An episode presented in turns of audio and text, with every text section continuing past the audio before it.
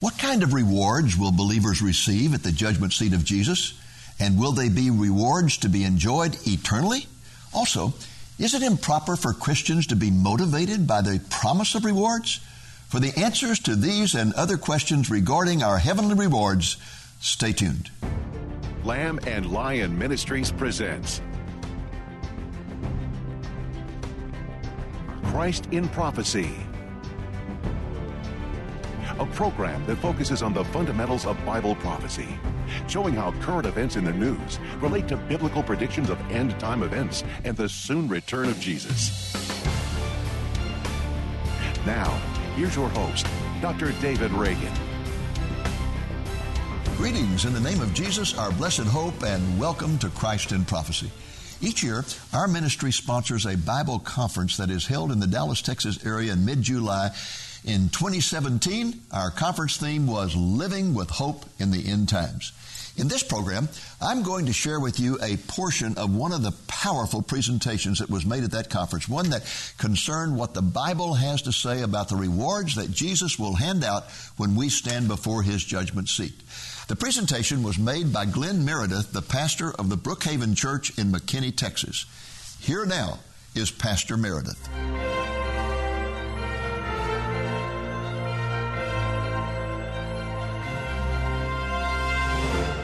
But I've got to be honest with you, uh, from early part of my life, um, I wasn't real excited about the return of Jesus. I, um, I can remember sitting in a revival meeting one time when I was a teenager, and the evangelist actually stood up and he said, Now, when Jesus comes, He's going to catch away his bride, and we're going to stand there before the judgment seat of Christ, and then your life will be flashed like a giant movie screen, and all the sins that you have ever committed will all be put up there on the screen for all to know. And so I got to tell you, I wasn't really looking forward to that. and there's an awful lot of believers who think that's what is coming. But I have got great news for you today that that is not what the Bible teaches. And so if you have your Bible and you want to turn to Second Corinthians chapter 5, you can do so, or you can look on the screen. I'd like us to begin with a passage that we're all familiar with as we talk today about the promise of rewards. We have an awful lot to look forward to. And the whole gist of the message can be summed up in this it is that what you do now in your life, what you do for Jesus now, is going to have a dramatic impact on your eternity. Now, it's more than just going to heaven, but how you live for Christ, how you serve other people in the name of Christ, how you take the kingdom of Christ and you, you seek to, to uh, move it forward by, uh, mo- by sharing the gospel, by funding ministries that do all the things that you do for Christ are going to have a profound impact on what you have and what you do for all eternity. Now in 2 Corinthians chapter 5 and verse 10, the apostle Paul says, "For we must all appear before the judgment seat of Christ, the bema, so that each of us may receive what is due us for the things done while in the body, whether good or bad." Now, all my life, I saw that passage and I would go, okay, I'm going to stand before Jesus, the judgment seat, and he is going to talk to me about all the good things that I've done, but also all the bad or sinful things that I've done. And I thought the judgment seat of Christ was going to be a time when I would have to give an account for my sin. But I've got great news for you. That is not what this passage is teaching. There are several words in the New Testament, in the original language the New Testament was written in, that um, can be translated bad. A couple of them mean evil, morally bad, something that's sinful or wicked, or it's iniquity, it's, it's evil. But the word that is used here is a different word. The primary meaning of the word that is translated bad in this passage is something that doesn't mean morally evil, it means worthless it would be like when, if we said, well, boy, that piece of fruit that I bought is bad. What do we mean by that? We don't mean it's morally evil. we don't mean that it's sinful, we mean that it's no good. It has no value, it's worthless, and we don't want it, and you get rid of it. And that is what is being taught here that believers are going to stand before the judgment seat of Christ. This is going to happen after uh, the rapture of the church, Brother Tommy just told us about. And we're going to stand before Jesus at the Bema judgment. And what's going to be judged there are not our sins, but what will be judged are the works that we have done for Christ or the works that we have done in our lives in this body since we gave our lives to Jesus Christ. And what will be evaluated are those works that we have done that are of value to the Lord. And the Bible says that those things that we have done that are of value, then we will be rewarded for those things. And those things that we have done that are worthless, that are of no genuine eternal value will be burned up. We'll look at that passage in just a few minutes. But they'll be burned up and will be lost. But that we will be rewarded for those things that are of value to the Lord. Now, why is it that when we are standing before the judgment seat of Christ, that somehow we don't have to give an account of our sin? Why is that? It, it does, is God just going to overlook it? Are we just getting a, a pass? No. Passage that uh, I spoke on last Sunday at our church is found in Colossians chapter 2. And here this, the scripture says that there was another judgment that took place one day that was a judgment that was done as a substitute for our judgment. It was when the Lord Jesus Christ, our glorious Savior, was hanging on the cross. And the Bible says that having canceled the charge of the legal indebtedness which stood against us and condemned us, Jesus has taken it away, nailing it to the cross. Now, you know that the cross was like the uh, means of, it was like the electric chair of the Roman Empire. It was the means of public execution.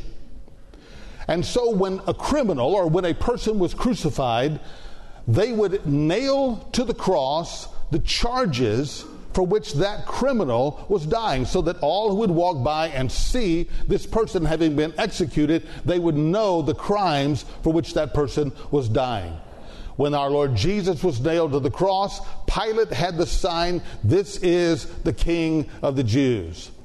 But the Bible says that's not really the crimes for which he was dying. The crimes for which he were dying, it says in Colossians 2:14, was that God nailed to the cross the record book of your sin. God nailed to the cross the record of your indebtedness, your sin debt to God. He nailed it to the cross. And while Jesus was hanging on that cross, God began to treat Jesus like he would have treated you had you stood before God in judgment for your sin. That is why Jesus cried out, My God, my God, why have you forsaken me? Why? Because at that moment he was answering for my sin. And so my sins, your sins, were judged upon the cross. And because of the blood that Jesus Christ shed for your sins, because of the death that he died in your place, the Bible says that the record book of your sin was taken away, removed, canceled. There is no more record of your sin if you're a child of Jesus Christ. Is that not good news? Isn't that great news? And in fact, if you stood before God and God then required for your sin to be judged again, he would be unjust. And so Jesus has totally taken care of your sin. And that is why, if you're here today or you're listening and you have never given your life to Jesus Christ, we urge you today to do that because if you will commit your life to Jesus, then your sin will be completely, totally, forever removed and taken away. And because of that, when the Lord Jesus comes for his bride, the first thing he's going to do is not beat up his bride at the judgment. The first thing he's going to do is reward his bride. the Bible tells us there is the promise of reward, there's the hope of reward. Now, I find that believers don't really talk about that a lot. I'm really amazed, quite frankly, when, when I talk to believers about uh, the rewards, the reactions that I get. I cannot tell you how many times I will, I will see someone do something maybe that's, that's sweet or thoughtful or kind for someone, and I will say something like, Well, the Lord is going to reward you for that. And, I, and people will go, Oh, no, no, no, no, no, no, no, I'm not doing it for the reward. I, I, I, don't want any reward. And it's like they turn a double back flip to, to get away, not, not for rewards. Well, why is that? I think it's a misunderstanding of something that, that they think the Bible teaches it doesn't teach. They think that if they, the, the Lord promises us over and over again in His Word that we're going to be rewarded for those things that we've done, that we've done. But so many believers think that if they are motivated by the reward, they will lose the reward. They think God promised rewards so we would be motivated to serve Him, but if by chance we are motivated by those rewards, we will lose it. Now, where do they get that? Well, I think it's like Matthew chapter 6. Look on the screen. Jesus taught, Be careful not to practice your righteousness in front of others to be seen by them. If you do, you will have no reward from your Father in heaven. So when you give to the needy, do not announce it with trumpets as the hypocrites do in the synagogues and on the streets to be honored by others. Truly I tell you, they have received their reward in full. But when you give to the needy, do not let your left hand know what your right hand is doing, that your giving may be done in secret. Then your Father who sees what is done in secret will reward you. And when you pray, don't be like the hypocrites who love to pray standing in the synagogues and on the street corners to be seen by others. Truly, I tell you, they have received their reward in full. But when you pray, go into your room, close the door, pray to your Father who is unseen, and then your Father who is who's seen what is done in secret will reward you. And so many people think that if somehow they they do this work for the reward, they think somehow they lose the reward. But what Jesus was teaching is, he says, don't do it for the praise of men. But in fact, you are supposed to do it for the praise of Jesus. We are supposed to be motivated that when we stand before the Lord one day, that we would hear our wonderful Savior say, Well done, thou good and faithful servant. That would have to be the most beautiful thing you could ever hear in your entire eternity. For Jesus Christ to look at your life and to sum up your life and having examined it thoroughly, to look at you and say, Good job. Well done. Good and faithful servant. Enter into the joy of the Lord, prepared for you before the foundations of the world. What a great day that will be. Some people do not, um, they don't think about rewards much because they're not really motivated all that much by rewards because they, they frankly think, as many believers do, that rewards are temporary. I was taught that one day I would die, or the Lord would come, I would stand before the Lord, the judgment seat of Christ, when it was all over with, I might get some rewards. And if I got a crown, then all of a sudden, as it's revealed in Revelation chapter 4, that at this first worship service in heaven, that I would take my crown off, I would cast it at the feet of Jesus, and everybody else would do that then, and that, you know, then our crowns are gone. And then from then on, that we're all the same for all eternity. And that somehow, in, at best, the rewards were temporary and therefore not really all that motivated. I mean, at that moment, I'm sure it'd be a great thing, but then eternity is a long time. I'm sure we'll get over it. A lot of people think that. And I think that's a misunderstanding. The Bible doesn't teach that. Revelation chapter 4, it says in verse 9 that whenever, Whenever, that is key, whenever the living creatures give glory and honor and thanks to him who sits on the throne and who lives forever and ever. The 24 elders fall down before him who sits on the throne and they worship him who lives forever and ever and they lay their crowns before the throne and they say, You are worthy, our Lord and our God, to receive glory and honor and power, for you created all things and by your will they were created and have their being. Now, many people think, well, see there, we, we take our crowns off and we throw them at the feet of Jesus and that's it. Well, no, number one, don't, don't base your whole theology of rewards on this because we're not totally sure who these 24 elders are. Now, everybody's got an opinion about it, but the last I saw, there was like 13 different major opinions by scholars on who these elders are. But assume for a moment that they do represent the church and that they represent the, the saints who are in Christ, and that they are there ruling and reigning around the throne on, the, on, the, uh, on their thrones as God promises us one day, and assume that these crowns represent our rewards. It does not say that once and for all they take them off and throw them, and then it's gone. It says the opposite. It says whenever. Now, do you think whenever the living creatures give praise to God the saints then take their crowns and throw them before the, the, Lord. Do you think that happens one time in eternity? Do you think there's only one time the living creatures are going to somehow break out and worship before God? No, this happens all the time. This is going to be happening all throughout eternity.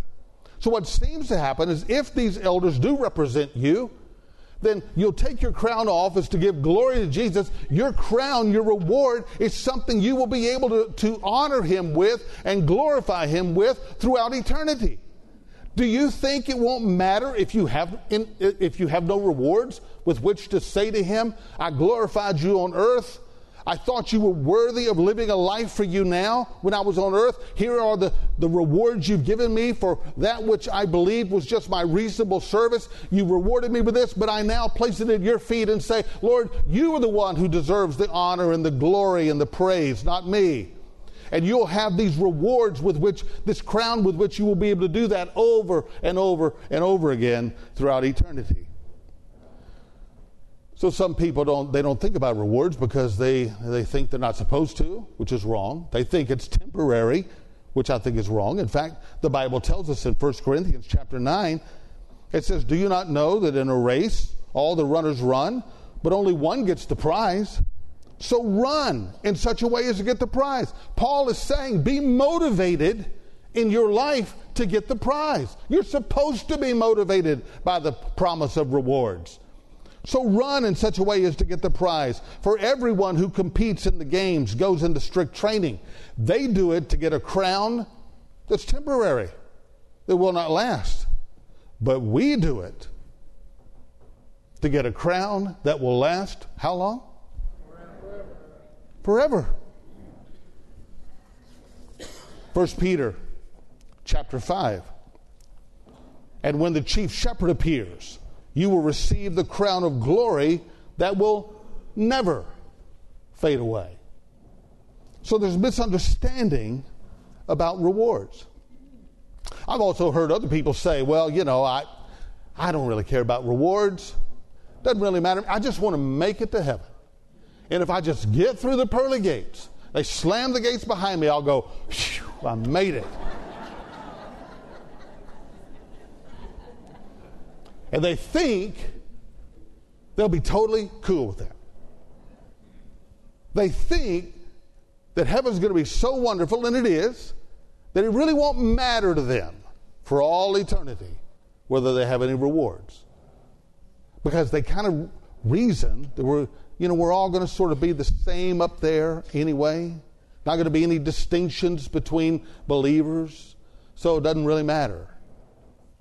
But 1 Corinthians chapter 3 says, No one can lay any foundation other than the one already laid in Christ, which is Christ Jesus. If anyone builds on this foundation using gold, silver, and costly stones, wood, hay, or straw, their work will be shown for what it is because the day, the judgment seat, will bring it to light. It will be revealed by fire, and the fire will test the quality of each person's work. If what he has built survives, the builder will receive a reward.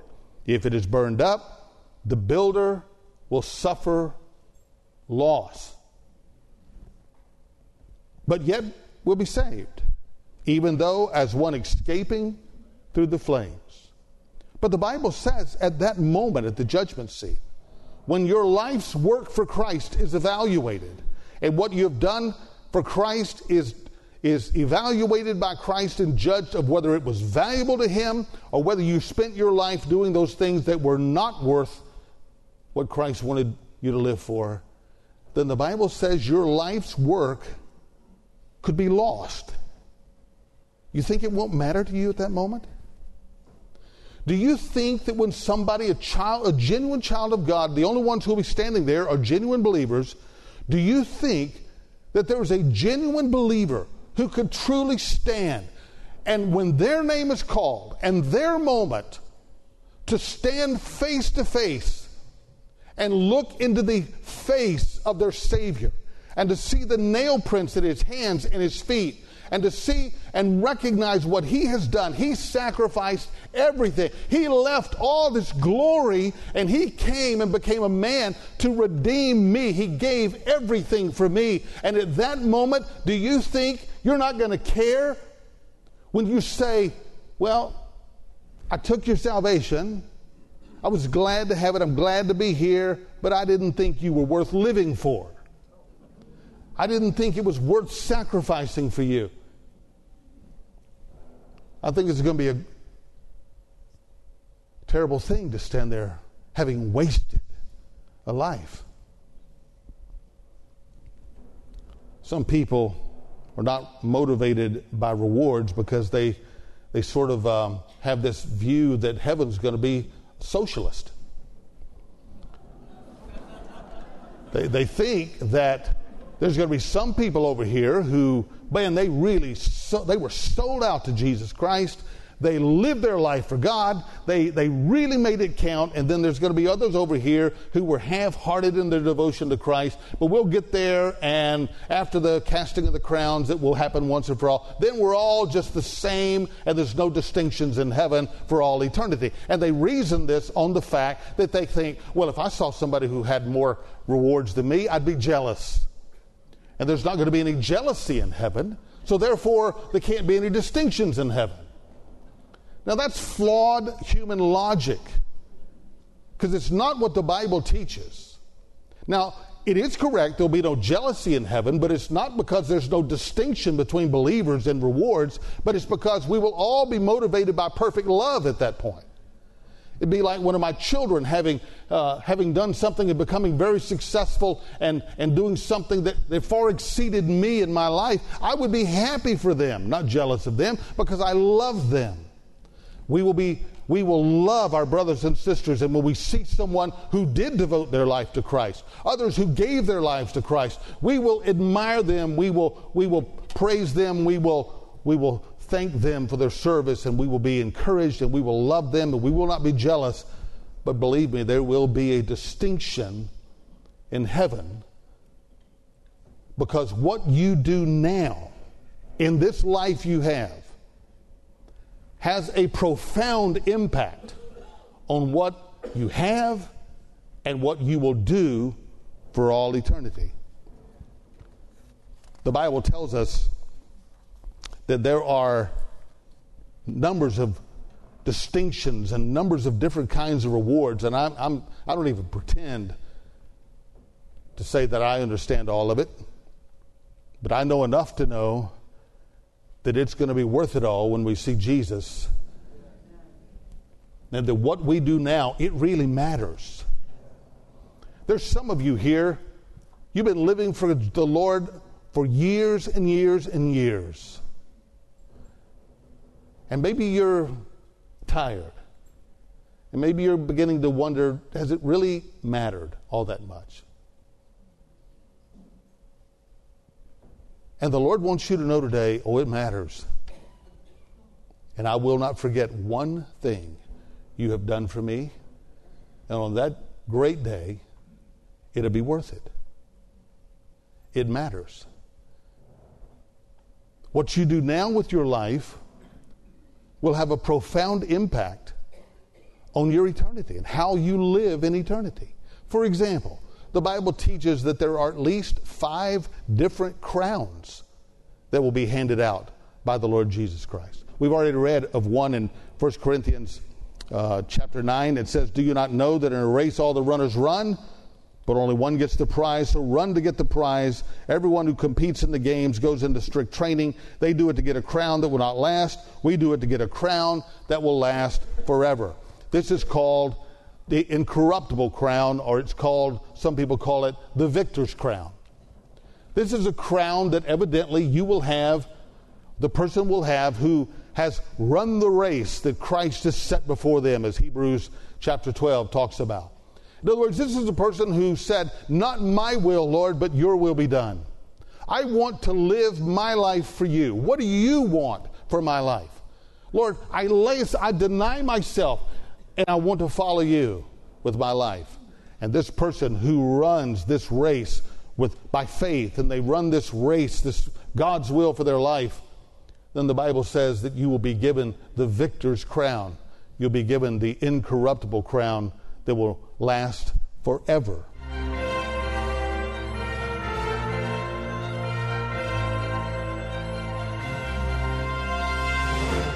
Wow. Now, folks, that's what I call preaching. Pastor Meredith continued in his presentation to give an overview of all the different types of rewards that are promised by the Scriptures, and in a moment, our announcer will tell you how you can get a copy of his full presentation, plus the presentations of the other five speakers at our conference. Well, folks, that's our program for this week. I hope it's been a blessing to you, and I hope, the Lord willing, that you'll be back with us next week.